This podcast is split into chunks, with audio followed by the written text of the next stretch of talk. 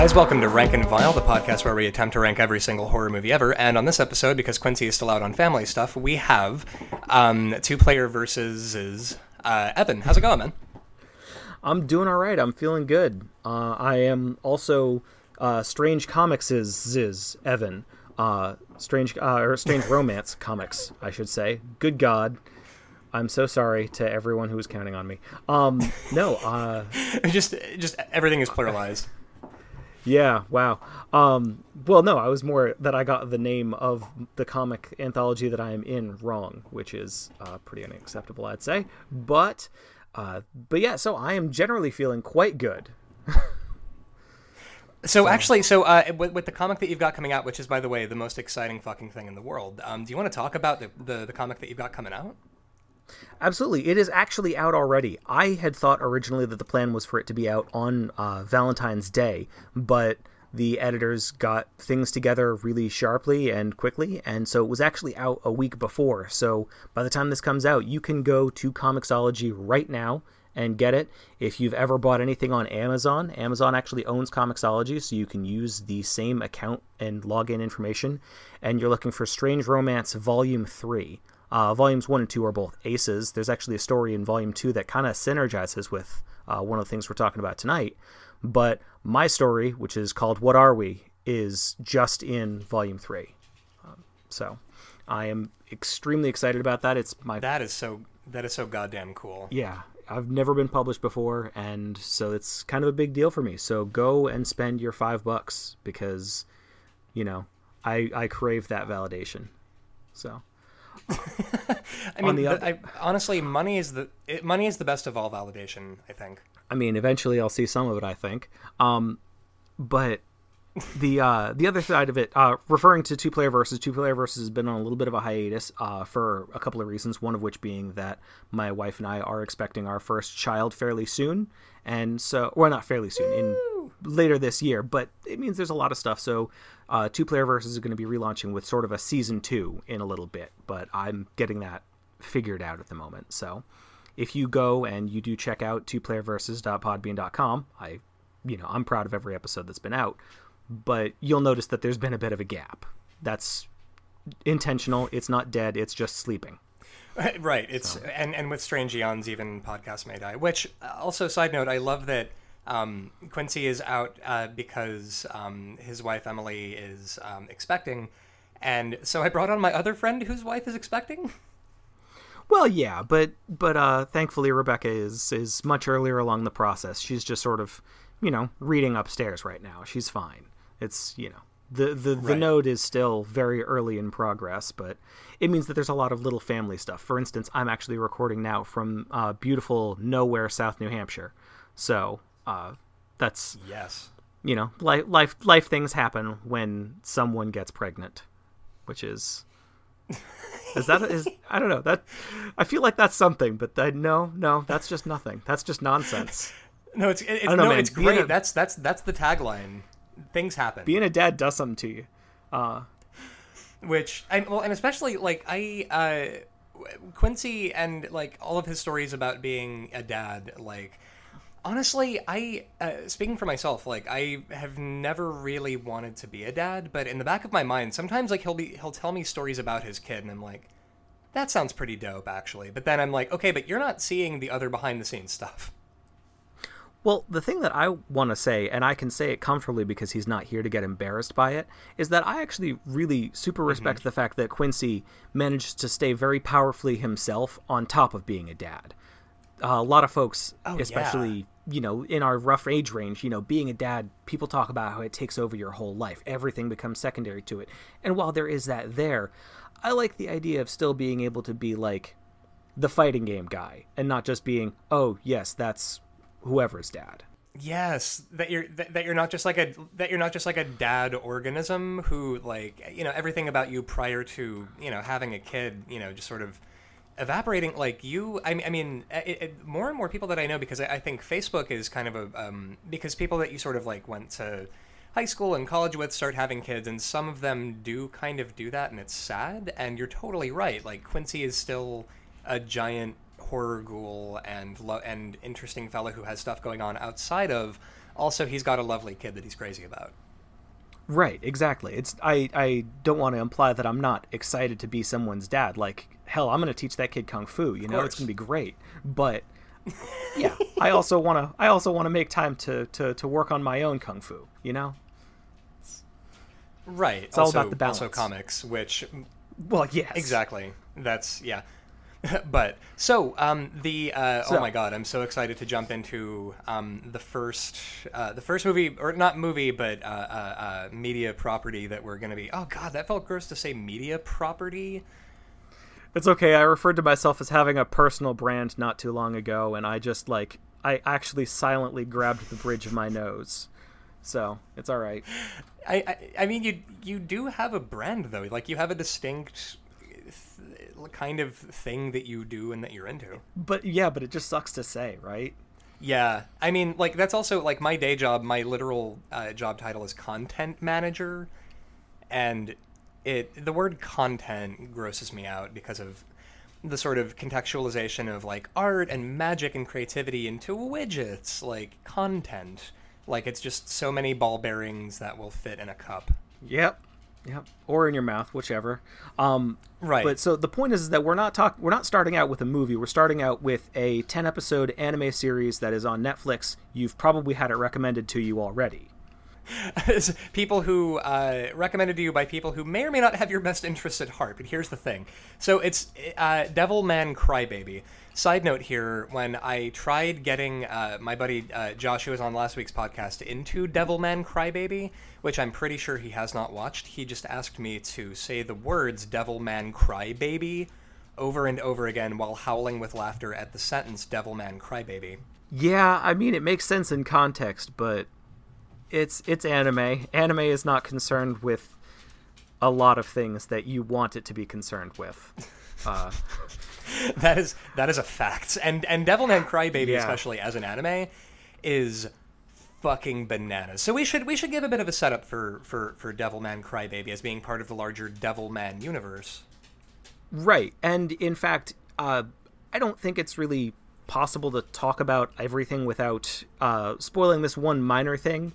Well, not minor, but without spoiling this thing that has been part of the canon since nineteen seventy-eight, I want to say, when the original manga ended, oh, which is to say everything about this, every single iteration of Devilman, whether it's Devilman, Devilman, uh, Devilman Lady, or Devil Lady, which are two separate things, and both of those are the real names. Um, mm-hmm. All of it is technically in continuity, because at the end of every version of the story, the world has ended and God starts everything over, because literally we haven't suffered enough yet. That is actually the explanation for it. So, which also big, big mood for twenty eighteen. Oh God. Yes. Uh, yeah. You know, I, well, well, well, well and especially like with, with Devilman Crybaby, like it, it even starts out with showing the big reboot basically. Yeah, although you don't know what it is that's happening until you get to the very end of the series, because you see it happen again. Right. And so, yeah, so, all right. The short, short, short version that technically applies to every mm-hmm. version of it is you have a good kid, usually named Akira, who becomes mm-hmm. fused to the king shit of Fuck Mountain, uh, named Amon. And uses uses Amon's sweet devil powers to fight evil. This is a terrible plan. Yeah. It helps no one.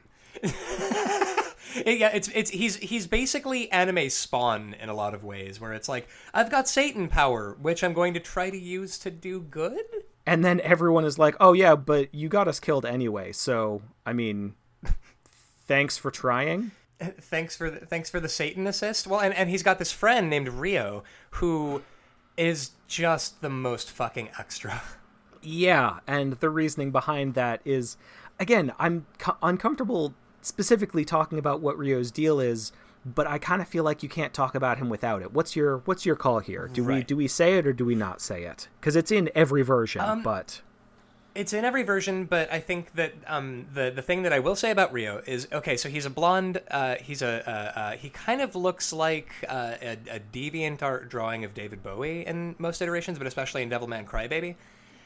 And he basically what he does is do the coaxing metal fingers at uh, at Akira, where he's just like, yeah, do some, pull pull some bullshit, and he's just like encouraging him. He's basically uh, I, I realized that another uh, another um, story that this reminds me of is like Will Graham and Hannibal, where yes. Akira is Will Graham and Ryo is one hundred percent Hannibal. Yeah, and again, his reasons for doing so are sort of a whole other thing, but in a lot of ways, it's that his the fact that he's pushing Akira to be more evil, more devil, is turns out to actually be because he's trying to get Akira through the apocalypse. He's trying to get him to be someone who can survive this sometimes literal orgy of violence. And uh, right. Yeah, it's but the but the whole reason that he wants this is because Akira is a good person. So the fact that he's constantly pushing his friend to be more evil, more ruthless, is completely at odds with the person that he's talking to. And he can never understand that until it's too late. Well, and it's weirdly sweet, especially because it's like, look, he's trying to save his friend's life by encouraging his friend to be the worst possible version of himself. Um, and especially with yeah. uh, Akira, like he he is at the start of the thing just kind of, you know, a, a broke dick dog sort of, you know, muddling his way through life and getting picked on. And then after um, he gets inhabited by Amon, like he basically pulls a Tobey Maguire in Spider-Man three where he's just like walking down the street disco dancing and pointing at at, at, at, at babes. And it's... I don't know, like, even even after his, like, post-devilization, he's still basically a decent person. Yeah, and one of the things that this series, I think, is so good about, and one of the things that I think this version of Devilman is so good about, is pointing out that there are, there aren't really the divisions that everybody seems to think there are.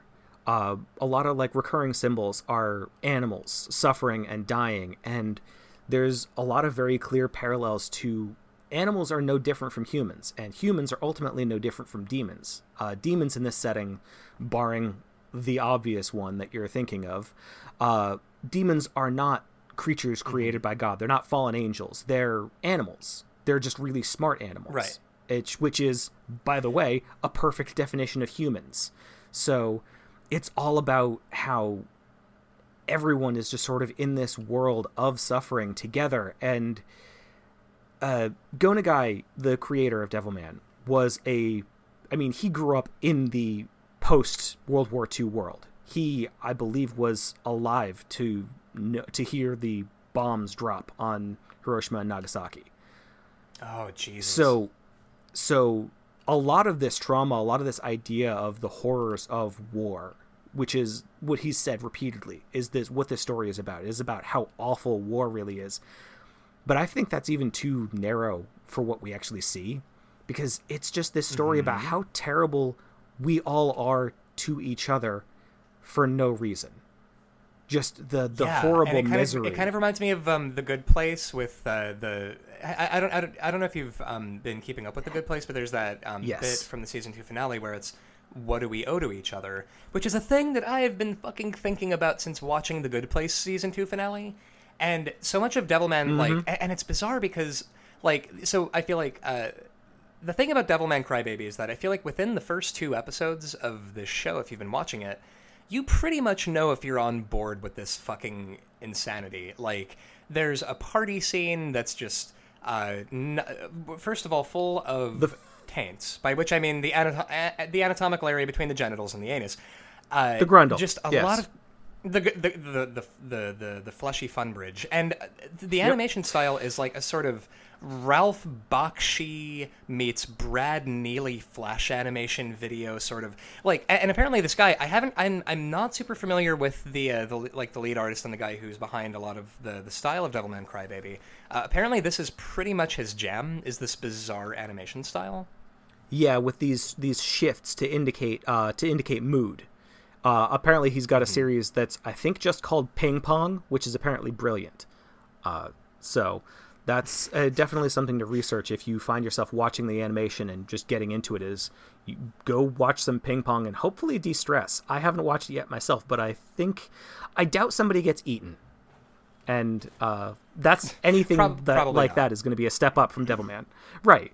Nobody gets eaten. You don't see some, you don't see some poor woman's tits turn into snakes. Uh, so uh, yeah, if you can get right. through episodes one Which... and two, buckle in, because you're you've you're through the worst of it graphically.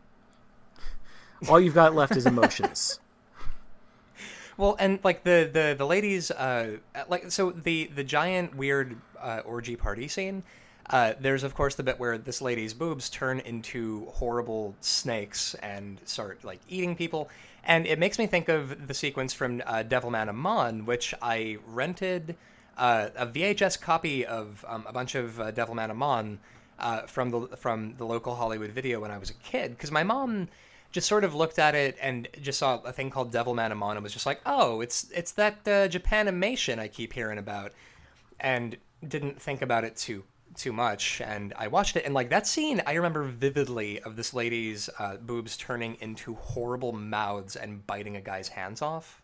Yeah, I mean, I I don't think that the horror quotient of this series is very high, but what there is, there is a lot of body horror. There is a lot of just ho- people twisting into these awful Muppet-esque things with, you know, bug eyes, literal, like, segmented, awful, awful bug eyes and teeth coming out of every single possible angle. It's, it's just, it's, it's really visceral in the truest sense. You see yeah. people's guts just, like, spiral out of their body, and sometimes yeah. it's because they've been rend in half, and sometimes it's because they're turning into things.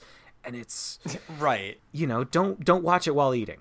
But in terms yeah. of the horror, which, of which, it, which I did and immediately regretted, and like, also like the surrealistic style of uh, Devilman Crybaby really, really lends itself to that kind of outlandish fucking slapstick gore. And yes, honestly, I I feel, and it might be kind of an acquired taste, is Devilman Crybaby, because um, I tried watching it with Christina. She did not care for it, which I absolutely understand, because maybe, you know, on a Tuesday night, you don't want to watch tits flopping out, body horror, fucking, uh, like, bizarre animation. And, and I, I completely understand sort of being like, you know what? I've looked at this experience objectively and have decided that I would rather not. Yeah, and I and I totally understand that. I'm actually, I'm a little sad Quincy isn't here, because I was planning on giving him a little grief. Uh, because he because he was in, in the group message talking about how he just he had so much trouble with all the taints. It was it was all of the Gooches mm-hmm. specifically mm-hmm. that that he had a hard time getting over. And I was going to say he was haunt he was haunted by the Gooch. Yeah, I mean, and granted, in episode two, you do see Akira's entire hog tucked up into his track uniform, which I thought was hilarious. Because it's right. like, you know, it's, like, it's, it's that scene in Spider-Man where, you know, Peter Parker's, you know, it's not just the thing in three where he's, you know, swaggering around town to disco. It's also the scene in the first one where he's, you know, he's back at school and he's confident and he's strong and he can punch out Flash Thompson. And Devilman is the version of that story where it goes, yeah, but he's also watching porn in the A V room like a boss. And you know his dick big now. And it's like, really? Really? You felt the need to tell me that? And motherfucker's like smuggling smuggling a Kaiser roll in his track pants, and it's which is so funny because I love that it's contextualized as this kind of like, yeah, he's the cock of the walk now. And I'm here like, he's sixteen. Stop showing me this sixteen's hog. Right. It's so much like I, you know, which of course for me I'm like, look, I can deal with titties turning into horrible monsters. That's great and par for the course. Maybe I don't want to see this guy's pubescent donger flopping all, all over the place in his track pants. Exactly. So that's so that's like, as much as I kind of wanted to, to clown on him a little bit, thinking about it a, a again objectively at all, I'm like, oh yeah, no, this is an insane thing for a person to watch. Why would anyone? So so there's that. Um, well, and also and also clown on him for the fact that he um you know couldn't make it through Devilman Crybaby because of, you know, what with all the Gooches, but was totally able to take in the entirety of Grime Wave colon Cockface three, was able to watch Night of Something Strange. Like, I, I don't know why, of all the horrific, bizarre, pornographically disgusting things we have watched on this podcast, like Ludovico technique style with our eyeballs clamped open, he could not deal with the taints. And it's it's the Crybaby. It's the one thing that's not with actual human actors, too. That's the thing that that, that blows my mind, is the fact that you can see you can right. see all this stuff with, you know, porn stars taking a paycheck to uh, to pretend to get disemboweled, but cartoon cartoon women, you know, turning into mm-hmm. turning into spiders, too much. I don't know. I, Quincy's great, and I was gonna I was gonna too make much. it. It's you you you crossed I the was line. gonna make it affectionate if he were here, but now that we're just talking about him and he's not, it feels really mean. I feel like a I feel like I'm being a little cruel.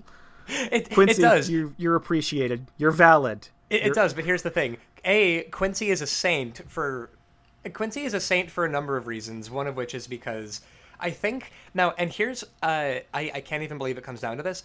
I feel like between the two of us, with me and Quincy, I think he might have a bit more of a soul than I do, at least in terms of like, I can, I can pretty much knuckle down and make it through anything.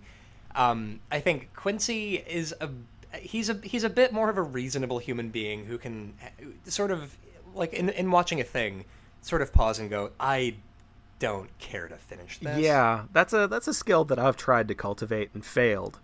I I can't I can't stop picking, you know? Mm-hmm. I, it's mm-hmm. like this thing this thing hurts me. This thing hurts me to watch, hurts me to right. think about. But I've started it, and it, you know, it's if I never if I never close the book, it'll always be on that page, you know? So I I, I wish that I could sometimes say, this is too far. Right. Well, and that's exactly right. And and also because it makes me think of when I started trying to play uh, Dark Souls two, uh, and I just, I, I made it an hour and a half, I think, into it, and finally had to go, you know what, I I know that, I know so many people who love this fucking game, and apparently it's a giant thing with Dark Souls two, uh, I'm not having fun. This isn't good. I don't like it, and I'm going to stop now. And I think, you know, I'm I the I I'm I'm more proud of myself than I should be for having done that, because I will eat the entire expired pack of hot dogs because I started it, and I'm a victim of the sunk cost fallacy. I made it through every goddamn Saw film, because every single time it was like, oh no, Saw three is coming out. Well, I saw Saw two and I made it this far, so I might as well keep fucking going. And then I kept doing this through every single Saw I... film because of the previous one, and I don't know how to draw boundaries like that. Yeah, I've watched every single Terminator movie, so like, I get you. I, I feel that. Um, and and the Sarah Connor Chronicles. And I even watched a compilation of cutscenes from a couple of video games. So, oh, like, I don't even like Terminator. I like I like the first one. Sure, but it's, first one's but good. It's all, and, and, you know, the second one is a classic for what it is. I don't like it very much, but it's classic, and I saw that one first. And so my brain was just oh. sort of like, okay, well, oh, I, I love time to fit the pieces together, son. Like... Yeah, which, I mean, I love Terminator two, but honestly, after Terminator three, which might be one of the worst films I've ever had the bad luck to watch, mm. I should have just written off the entire fucking franchise after Terminator three. Like, there's there's no coming back from a movie that bad. I, I okay, I will say one thing, and one thing only, in favor of all of the Terminator sequels. Every single installment at least mm-hmm. tries to do something different with the basic idea of time travel. Mm, that's a good point. Every single installment has a different idea about how that works. It advances the premise. Most of them horribly, awfully. Again, I think it peaked the first time around, but it's just, you know, they're doing something. Right. And honestly, Terminator Genesis especially. Oh, I, God, Genesis. Watching that movie... I, Oh, it's so bad, Evan. Like, I, especially you, I, I'm a mark for Matt Smith. If Matt Smith is in a thing, I will watch that thing, because I, honestly, it was the fact that that dude struggled his way through three seasons of Stephen Moffat's writing as a showrunner, and he tried spinning that horseshit into gold, and I salute him, and he's a great actor. Mm. And you would think that, like, dude, the avatar of Skynet itself is Matt Smith. Like... That that that alone got my ass in the seat. Yeah, and I, I and I get that. Um, what were we talking about, Devilman? I think we were. T- um, wait, wait. Let's wait. Let's backtrack. Matt Smith, Terminator, time travel. Oh, it started with me making uh, fun of Quincy. Uh, installments, sunk. Oh, sunk cost. Oh, there we go. Sunk cost fallacy. No boundaries. I'm bad at not watching garbage. Quincy is good at not watching garbage. And Quincy may have ducked out of this before before the whole point of it, because personally, to to actually bring it back to Devilman, I don't know if you finished it, but I feel like unless you finish it, I feel like it's really pointless. You know, it is ten episodes, and there is a lot of bullshit you get through. Well, and Evan, I feel okay uh, asking this. Would you go ahead and spoil the ending of Devilman Crybaby so that we can in some way try to uh, maintain plausible uh, levels of taste in the fact that we have finished this entire series? I mean, technically I did way back, way back at the beginning. I spoiled the ending by saying the world ends. But... Um, oh, right, that's the, true. The thing that I, but, the, but the specific way that it happens. Yeah, God ends it, because... because the one person that he was specifically torturing finally understands the the awful things that he's done. The one person that is intended to be suffering yep. in all of existence finally breaks down and realizes how pointless it all was. And then God's like, oh, okay, now you can die. For a second. And it's like... Matt, before I before I bring you back and do the whole fucking thing over again. But first I'm going to fuck up your memories. So you don't get to learn anything. You don't get to progress. This isn't this isn't meant to teach you anything. And it's not just that that one person, like I mentioned that usually the main character is a nice young man named Akira. A lot of people are brought back in all of these loops. And a lot of them meet very similar horrible ends. Over and over again, because that is what God is doing, and that's what that's just what everything is. Well, and it it's almost so nihilistic that it loops back around to being didactic somehow. Like, it's so aggressively nothing matters. God is doing all of this to torture you. Yeah, it's it's all of this is to be is torturing someone that you might not even know. God could have stepped in and stopped the demons at any point, but long before prehistory, chose not to, because that's what allows things to happen. Could have stopped any of this, all of it, prevented all of it, but chose not to because... Oh my God. So, and it's like, we are just fucking, we're squirrels on the road, you know? We're, you might die, you might live. You might live to get eaten by a, by a coyote. Right. It doesn't matter. You've got to just live your damn life. And I think that's, I, if sorry to cut in, but I think that's what you were getting at, where there's, it's so nihilistic that it just becomes this, screw it. You just got to live. You've just got to try and find people that make it worth it. No, you're, you're exactly right. And I think it's, it's like that nihilist uh, Lisa Frank uh, thing where it's like what people think nihilism is, like dude holding, dude holding his head in his hands going, nothing matters.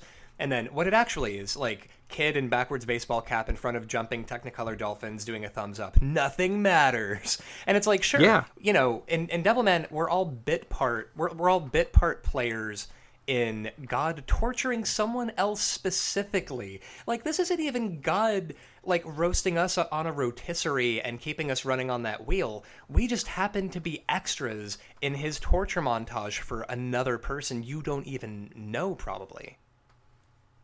Yeah, statistically, like, it's a big planet, right? You might have you might have lived and died, right? You might have lived and died decades before this person was even born, but every bad thing that ever happened to you was to set the stage so that this shit could happen eventually, and then the world could end, and then it could start all over, and maybe you'll be reincarnated as yourself again. Maybe not. Maybe this version of the story doesn't have room for the friendly guy who works down at the gas station. Sorry. You don't, you just get to stay dead this time, you know? So, so, you know, right. um, take off work early and go see your friggin' girlfriend, man. Oh my God. Yeah. That's, I, I love that as a, as a note to be left on with Devilman Crybaby is like, if nothing, I mean, uh, like, because legitimately, I mean, I don't know. And, and, you know, at age thirty-one, I try not to give in too much to like fatalistic, I try not to very poorly in the regard that, remember that thing I was talking about, how I have uh, uh, horrible uh, boundaries about not consuming garbage and not falling prey to my own, um, like sort of huffing my own stupid fumes. Uh, at thirty-one, I try not to think too hard about how nothing actually matters and I'm going to die anyway and everything that I do is, is going to be forgotten, et cetera. And it's like, sure, absolutely, that's true. So all things being equal, why not try to do things you like and care about before you get sucked into the abyss? Right. A hundred years from now, people will not remember that I once wrote a cute little romance story in a comics anthology, on sale now at comiXology, but they will... But I will have still done it, you know? I will have still gotten to do this thing that I love. Mm-hmm. I will have still gotten to write. Hopefully I'll get to write more comics, you know? Maybe, hopefully I'll be out there and get to do more of this thing that I enjoy. And yeah, eventually it'll be dust. You know, the servers that this comic is hosted well, on will eventually stop working. But I got to do it at least, right? Well, I mean, you're also unspeakably talented, so of course you'll be able to, like, listen, you'll you'll create a body of work, uh, like, before you assume room temperature and return to the nitrogen cycle. But, fingers crossed. I mean, ultimately, it's like, okay, do you, it's like, do you get to take that with you when you die? Absolutely not. Um, will other people discover it after you die, like, for, for, for, like, decades and decades? Will, you know, some kid come across your work because it speaks to him in exactly the way that your work spoke to you? Probably, maybe, who knows? You you don't really get a vote in that after you die, and that's okay. Yeah, it's not my problem. Yeah, it's like Mos Eisley goon voice. You'll be dead. So I don't know. Um, so really, all of this is a long-winded way of saying everyone should YouTube the song "No One Lives Forever" by Oingo Boingo. Yeah, that's that's. Um, so where does it go on the list? That's a great question. So um, a place that I want to start with Devilman Crybaby for um, sort of bizarre, outlandish, body horror, slapstick, fucking off-the-wall, nutsoid insanity, I would want to start mm-hmm. with Zeiram. Okay, that's pretty close to where I was looking at, because I was looking a little bit below there, where Attack on Titan is currently the highest-rated anime thing, and I would say that's the floor. Oh. Because I will put this above anything Attack on Titan ever. Yeah, no, this is definitely above Attack on Titan. Okay. So, uh, so Zeiram, I mean, you know, there is a good combination there where it's got the, it's, there's a good comparison because it's this story about regular people dealing with horrifying, you know, body horror monsters. Um, right. I mean, ultimately, I think this has got a little bit more to say, uh, you know, we sort of have mm-hmm. to dance around some of it because we're trying to avoid spoiling the emotional punch of the entire series. But there is a there right. is a point to it eventually that I that has stuck with me ever since I first came across the a much older version of this series when I was younger. So, right. like the you know the tattoo on my back is often confused for a Batman tattoo, but the design is actually taken from a Devilman uh, manga. So. Um, Man, I love that of anybody we could have gotten on to talk about Devilman Crybaby, specifically the dude with the Devilman tattoo on his back. It's like, all right, basically. Let's, fucking, let's fucking do this. I mean, hell, we were almost going to talk about the uh, Castlevania Netflix too, and that's my that's one of my next tattoos. Is I'm going to get a quarter sleeve of the of the actual Dracula's oh. castle from Castlevania. Like that's oh, that's so, so yeah, cool. no, you hit you hit my special interest right on the top of the head here. So. I I, I yeah. like I think it go, goes above Zeiram. I want to say that it goes directly above Zeiram because that means that it would be number sixty-nine on the list, and I want that so badly. Also because it should probably go right below House, because I think House also... And I feel like this part of the list is where it gets real fucking weird. Like, these are the movies that yeah. you're kind of like, okay, this is kind of advanced reading if you're not already a huge horror fan. Right, because it's it, there's a there's a definite uh, uncanny valley to the list, because at the very top, you have stuff that is just unequivocally great you can recommend to anybody who wants to watch a horror movie. And at the bottom, mm-hmm. you have such garbage that it, it swings back around. You know, they have negative values where, like, it's entertaining because it's so completely worthless.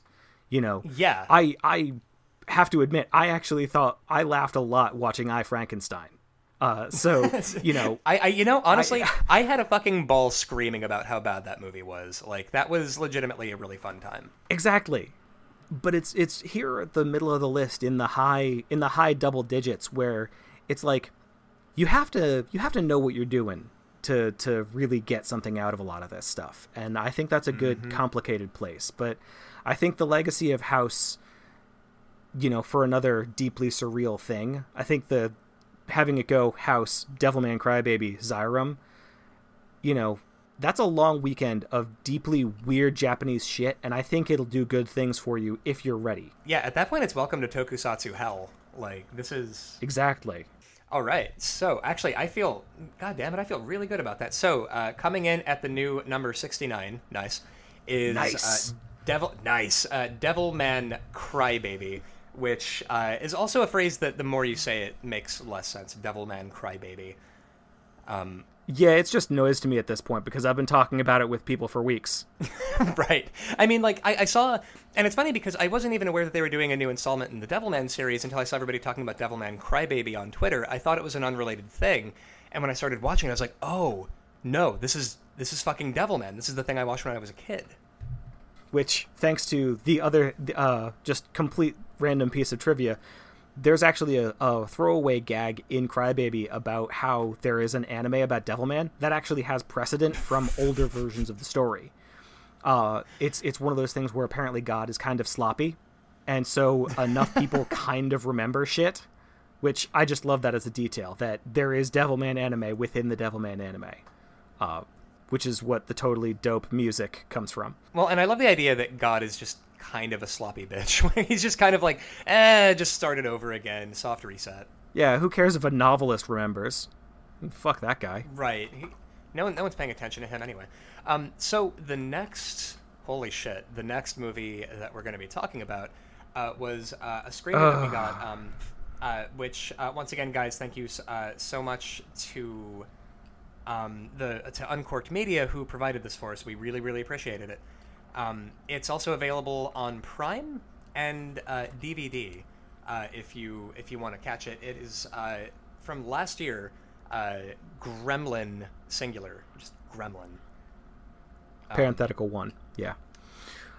Yeah, for parenthetical one, uh, uh, folks. Yeah. I'm I'm I'm just gonna give it to you straight. This is one of the worst movies I've seen so far this year, and I would and I'm so excited to talk about it. It is it. I I summed it up. As it is like watching a local car commercial with blood. It's it's a bunch of people yes. who can who can kind of manage they can kind of manage to act with their voice, but not a single one of them has managed to figure out how to do face shapes. So mm-hmm. you have you have the the lead, the lead character's wife, and she's yelling, and she sounds like she's on verge of tears. But the camera switches at reverse angles and you see her face, and it's just like you're watching a goddamn cutscene from Mass Effect. Like, where yes. are your... What are your eyebrows doing? The answer is nothing. Oh what should God. They be doing? Anything! Literally anything. Move your face some. Jesus.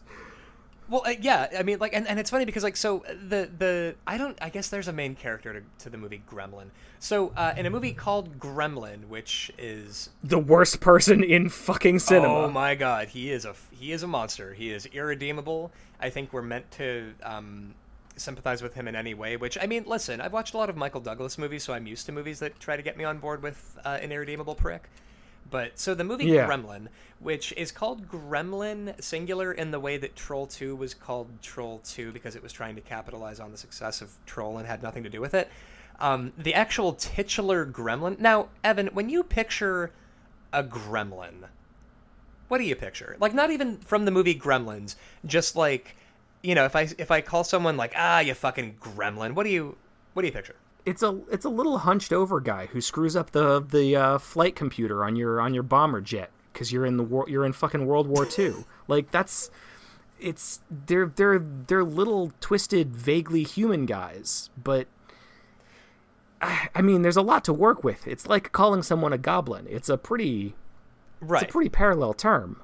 Yeah, yeah, it's a pretty nebulous sort of like, well, it's it's like a little it's like a little uh, twisty, nasty guy who, you know, trucks in secrets and riddles and and ruckuses and, you know, he's kind of he's, you know, kind of a menace. Um, but the Gremlin in Gremlin is this weird kind of quadrupedal. It kind of looks like the lower half of the Cloverfield monster. Yeah, um, I would also say that it looks kind of like uh a spider made out of an old leather glove. Uh, that's that's one of the things that jumps out at me, because mm-hmm. uh, well, it just the C G I of its skin has this very this very upholstered texture to it, and you oh, get a lot yeah. of chances to see it. Which oh. and, and and well, and so the plot of the movie is that uh, there is a box, uh, kind of, uh, and not at all like the the Le Marchand configuration from Hellraiser. Uh, where um, no, this has got lights. It lights up, right? No, it's got it's got like Stargate S G one style script on it that lights up when you when you uh, are oh Jesus right are given the box. Um, and so the plot of the movie is that there's this box that uh, if you uh, come into contact with it, it will uh, this little fucker will pop out of the box and start killing everyone you love unless you give this box to a person you love. And yeah, so this in the process of this hot potato, there's a timer that goes down. Every time it kills somebody, the timer goes down, whether it's somebody that you love at an appointed time, or if it's somebody that you don't love who just happens to pick up the box and be convenient. Um, but no matter what, if somebody dies, the timer goes down. And when the timer hits zero, something bad. Nobody knows what, apparently. Don't worry, you'll get to see it at the end of the movie, and it's less impressive than you think. Um, I I just well and well and the thing is, like, the C G gremlin. I you know what I, I realized a simple thing that could have turned this into a classic, so bad it's good movie that you're gonna foist on your poor friends and family for the rest of your life. If you if they had replaced the little C G fucker with a bad practical effect puppet.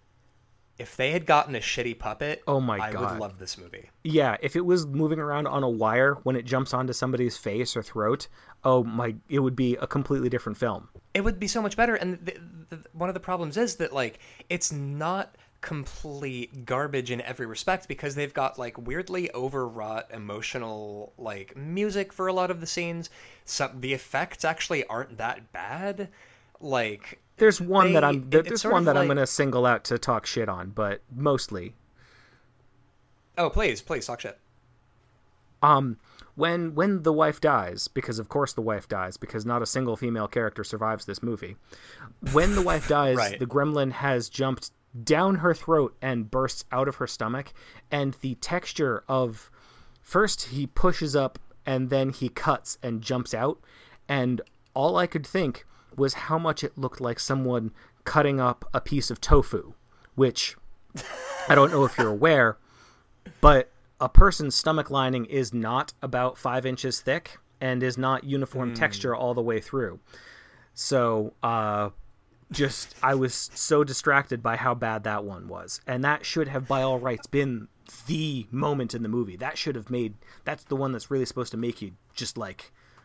like lose it, even when you think you're desensitized, because a horror movie needs that. You know, when you've hit that point yeah. of escalation, you need to overcome desensitization with the worst kill in the movie, and that was it. That was the worst kill in the movie, and it just tofu it. Yeah, that's God. That's such a good point. That, like, with horror especially, even if it's like a horror comedy or it's a ridiculous like straight to V O D thing, there needs to be that one moment where it stops being funny and you're just kind of like, oh Jesus, and you kind of, you know, get a little sick to your stomach. Uh, that that moment, the Winchester now, when, and Shaun when, of the Dead. Uh, oh my God, that bit with his mom and with the standoff with the guns, like that, and, or I mean, like even even Reanimator, yeah. like there there there's a moment of like legitimate heartbreaking, like emotional um, resonance where like Barbara Crampton's father has been, you know, killed and brought back to life, and he's basically a lobotomized naked uh, zombie. And it's so fucking sad, and it makes you feel bad in between all of the crazy slapstick shit. Yeah, and it's and that's essential, because you need that you need that moment. And when the movie doesn't have comedy balancing things out, it's it's essential to hold on to the scale, like, or to the the dramatic arc of the movie mm-hmm. is what I what I was trying to think of, because we've seen people die, and we haven't had a whole ton of emotional connection to most of them, if indeed any of them. So mm-hmm. you need to maintain the, the sense of drama by making sure that we're like, no, we just we don't want to see that happen again. Even if I don't care about who it's happening to, I just don't want it to happen again, because good God. Right. You're exactly right. And I and now the ending of the movie, you basically get a sort of uh, like ten story tall version of the gremlin that starts wrecking everybody's shit. So it uh, doesn't work on a micro level and then doesn't work on a macro level. The thing that was distracting as shit to me. Now, uh, this week, uh, the week of the twenty-second, when we're uh, recording this, Uh, we are, uh, you know, in, in our very recent history in the United States, we had, uh, you know, obviously the, the Parkland shooting, and we're all talking about gun control, and we're talking about um, generally everything being terrifying and how somebody needs to do something about it. Um, the thing that distracted me during the big gremlin scene was the way that everybody was shooting their fake guns. Now, I am by no means a gun wonk because I don't give a shit about guns, but the way everybody, like, when they would shoot a fake bullet at the big gremlin, they would, like, sort of raise the gun up like a kid playing cops and robbers, where, like, pew, pew, pew, and, like, the gun would go up instead of back, and I could not stop staring at it. Oh, see, I hadn't even noticed that one because I was so busy thinking about, that's that's it, that's that's the countdown. There's this thing that, okay, I, I, I we need to jump back a little bit because I need to talk about some other some other fucking stuff in this movie. Um, at one point, there is a character who is only ever referred to as a gypsy. So cool racial slur, guys. Good job on that one. Um, and with the worst fucking accent I've ever heard on film. I'm probably exaggerating, but I don't think I'm exaggerating much. Tells this story as, you know, a legend that has been passed down through the eons about oh, how this so gremlin bad. is a, some say it is a fallen god. And it's like, what, what god? What god is this? What country is this? Yeah. Give right, me something. Right. Give me anything. Yeah, the the the the, the actress they got um, sort of sounds like a, a, a you know who she kind of sounds like? Um, Deanna Troi. In like season one of T N G. Oh, that's a good that's a good parallel, yeah. And so she emphasizes that there's this all of this lore about this these boxes, and supposedly there's more than one, and these the lore about these boxes with their fallen god in them, and you know nobody knows what happens when the time when when the timer hits zero, and the timer hits zero, and it's like oh it turns into like a two story tall version of itself. So like. Right. Since we know this thing is real, we figure this thing is this has got to have happened like nine or ten times before in history, right? So like, yeah, someone should have ri- someone should have written that down. You know, you would think, and and like and like during that sequence, it goes straight from like bad sort of family drama with um, hot potato devil box with tiny shit gremlin getting passed around. It verges into this like sort of, you know, sight and sound, like, you know, history with like crazy C G, and it briefly turns into like a sci-fi original movie with the with the bad C G. Yeah. And I honestly, you know what it is also? This movie cannot figure out what its tone is meant to be. It has no voice because it has it's first of all, it's called Gremlin to to to get any residual plays from people who are going, oh, I like the movie Gremlins, plural. Um, and it's just sort of patched together with um, very, very dumb tropes from other movies. Yeah. And here's the thing that I can't forgive above all else, above all of the bad acting, above the fact that the teenage girl who had premarital sex is the one who gets the slowest, most agonizing death in the movie. All the other stuff that makes me flare my nostrils a little bit. The mm-hmm. one thing that is the greatest sin is stop showing us the goddamn monster. You see it yes. in the first ninety seconds of the movie. Before we meet the main character, you see the monster full on. And you don't just see it like for a second. You don't see it just like jump at the screen and then it cuts to black. No, you see it jump around the room a whole bunch and then kill a lady. And then we cut and the actual movie starts. And like if you look this up on Amazon, you will see uh you will see the poster for it, or the the cover uh, for it. And the cover is good. And the cover is clearly mm-hmm. what got this whole project greenlit. I guarantee that was a piece of concept art that they had stapled to their draft, their pitch proposal. And I can see why that would have helped. Because every time the box opens, there's this ominous light. And the creepy little spider legs reach out to lift the gremlin out. Um, yes. And that is a good goddamned image. You show that, and then you fucking cut away. Come on. Yeah. This is so yeah, easy. Yeah, completely.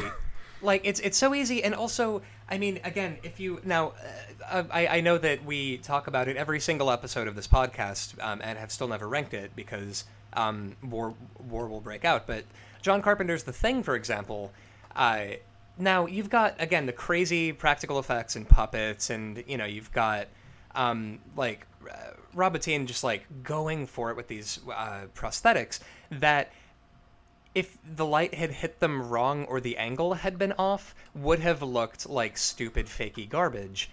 And th- the thing is that because it had a competent director, it was able to look really, really fucking good. And I feel like if you'd had practical effects on this, if you'd kept the gremlin in shadows throughout the movie and kind of kept it from being just this, like, broad daylight little fucker scuttling about, it could have been well done. Yeah, I mean... we see some aftermath a couple of times, and there is a little bit of actual, like, emotional ups, uh, upset dra- driven from the uh, driv- derived. God, my words have left me. Um, there's a little bit of emotional uh, tension derived from the fact that these these bodies don't just disappear, and these people, by virtue of definition, by the plot, are people that the main character cares about a lot, right. And the fact that their bodies are just mangled. And they are just yeah. around. And, like, focus in on that, you know? If gremlins yeah. are... Gremlins like you would... are creatures that mess up machinery. So if they're messing up the machinery of a human body, focus on that. Focus on the idea that this is a thing that make that just breaks you down, messes you up. Evan, you know, just Evan, you just single-handedly solved that. This movie's problems. Like, that's exactly how you get your audience on board with all of this. Well, and it's like, that's... the greatest failures are the ones that come that have an element of success in them. The things that are the the most disappointing are the ones where you can see what would have made it work. And yeah, it would have been a, a more conventional horror movie. It would have been more traditional, but I don't think they were looking to reinvent anything with this one. I think they were going for a pretty old school eighties style horror movie. So mm-hmm. learn the right lessons, you know? Completely. We don't, yeah, I, I, we don't remember the fucking... xenomorph because we saw it in the first ten seconds. No, I think you're fucking spot on. And, and especially because the ending of The Thing is inscrutable. I rewatched the ending like three times trying to figure out what the fuck I was looking at. And and, and honestly, like, I, I think um, having the built-in plot device where you have to give the box to someone you love Um, in order to... it's basically like It Follows, only it's like Hellraiser, only it's like The Thing, only it's like Cloverfield. Um, and if you have the built-in plot device that it has to be somebody you love, you could really do some cool shit within that if everybody around you starts piling up and their mangled bodies are in the breakfast nook. And it just did not know what to do with that. Yeah, and I mean, all of that is also that the movie is centered on... easily the least likable person in it. So we have oh, this cast God, of guy. this fairly small cast of characters because he doesn't love anybody. Uh, there is an extended plot line about whether or not he loves his mistress enough to foist the curse off onto her, which of course begs the question, would she have been able to just turn it around and give it back to him? Could two people who love each other just pass the box back and forth and keep humanity safe? You could just... These are questions that I have. You could re-gift this in perpetuity. Yeah, just like, you know, set a timer and gift it every six hours and you're fine. You know, maybe you'll have to get used to sleeping in shifts, whatever. You're the guardian of humanity now. You'll buck up. Um, but there is a whole plot line about how whether or not he loves his mistress enough to give her the box and thus spare his child, because she doesn't love his child, so the gremlin wouldn't attack him now. Um, of course, his girl child yeah. is already dead, so she's no longer a concern. Uh, oh, one hundred percent. And also, his his kid dying should have been, like, the big, like, oh, shit, you know, things have really gotten serious moment. No. Who cares? Yeah. And, I mean, it's like the third or f- the second or third person who dies in the movie is the girlfriend's idiot boyfriend, who was, I think, the only actor who put in an enjoyable performance for me.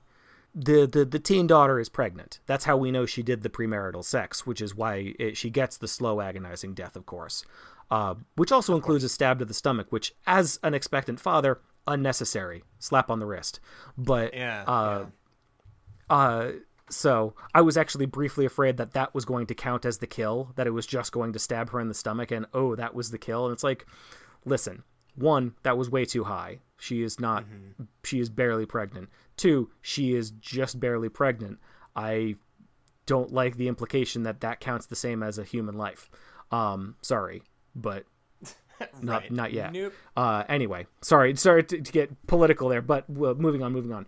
Um, the point oh, is no, that the gonna... idiot boyfriend uh, gets involved in the plot because she's trying to figure out how to break this to her emotionally distant parents, and they've been driving around in the car all day, and they go back to the house where the monster is because he's just like, we have to, you know, all, we'll do this. We, you need to eat. You need to talk to your parents. We'll go back to their house. We'll get something to eat, and we'll talk to them all. And she's like, you, you do that with me? And he says, yes, I am literally that hungry. And that is the best moment in the entire movie. Man, honestly, I love the kid they got to play the dopey boyfriend because... Because it was so, it was so good. It was so well, real. Well, and, and especially because, like, with, with this dopey kid, when she's like, I'm pregnant, he does, like, a cartoon spit take where he's like, "Bo, what? Pregnant?" And then it, yeah. I, I, I have a I have a certain fondness for, like, dopey, idiot, teenage boy characters in horror movies. Yeah, especially ones that aren't just, like, you know, the shitty teens in Pumpkinhead, you know? Like, this guy didn't kill anybody. This guy didn't cause any problems. Yeah. He's kind of a dope, but he's like, well, he's sixteen at least, because he's driving um, in wherever this is supposed to be. Yeah, there's the lovable dope, and then I the, the guy that plays the cop in this, I God bless that actor for trying. Um, it's sort of like watching early oh, Nicolas Cage movies where you're like, God damn it, they're trying. Yeah, and, you know, the the detective who gets fed this whole story about it, and then it cuts back from the, the video game cutscene of the history of the Goa'uld. Um, and it's like, and his fir- the first thing he says is, that's fucking bullshit. And the lady who runs the Mystic Shop says, well, yeah, it's a bedtime story. And so, okay, so there are two, there are two good lines in this movie. One is delivered by my favorite performance, mm-hmm. and one is delivered by my least favorite performance. Rich tapestry of life as represented in Gremlin twenty seventeen. Um. Holy shit. So where on the list does this go? I'm I'm I'm going to posit something here. Um, mm-hmm. I as a ceiling, I do not think this movie is better than I Frankenstein. I was going to say the same thing because you know what I Frankenstein has? Has uh... a dude getting hit with a stick. And you know what? They were good. Those were some good sticks, and they were good for hitting. So, uh, yeah, oh, they were fucking. They were outstanding sticks, and also it had um, uh, fucking Charles Dance chewing on bones in a cave. Uh, right. It, it, it had believable perform. Oh no, no, excuse me. That was Dracula Untold. Excuse me. Oh God, I can't remember. Uh, fucking Davy Jones from the uh, from Pirates of the Caribbean movies. Uh. Wasn't that oh, him? Oh, oh, Bill Nighy. Yeah, wasn't it Bill Nighy as the leader of the demons? Yeah, he, someone, somebody of that ilk. I want to... Um, oh, oh, you're you're exactly right. It was Bill Nighy uh, because this was going to take place in the same cinematic universe as the Underworld movies, and they completely ignored that he already played a Dracula, and he had literally just acquired a copy of Mary Shelley's Frankenstein and was like, I bet we can do this. So anyway, um, all of that to say... Definitely better than uh, Gremlin. Than Gremlin twenty seventeen. Um, yeah, mm-hmm. I I haven't seen Grime Wave Cockface three, uh, which is a so that's a difficult comparison now, for me. Well, it is, but here's the thing about Grime Wave Cockface three is I'm going to go with the Ebert uh, test, which is what is it trying to do and how well does it do that. Grime Wave Cockface three was made by a bunch of Georgia punk rockers who were into garbage and wanted to make a garbage movie, and Grime Wave Cockface three definitely... The if you apply that same rubric to Gremlin, what is it trying to do, and does it do it well? It is trying to create a fairly straightforward horror movie. Does it do it well? Absolutely not. um, right. You know, it's... And to, to use another to use another Ebert quote, I think it's an Ebert quote anyway. What's the nicest thing I can say about it? It was reasonably well lit. I could see everything happen.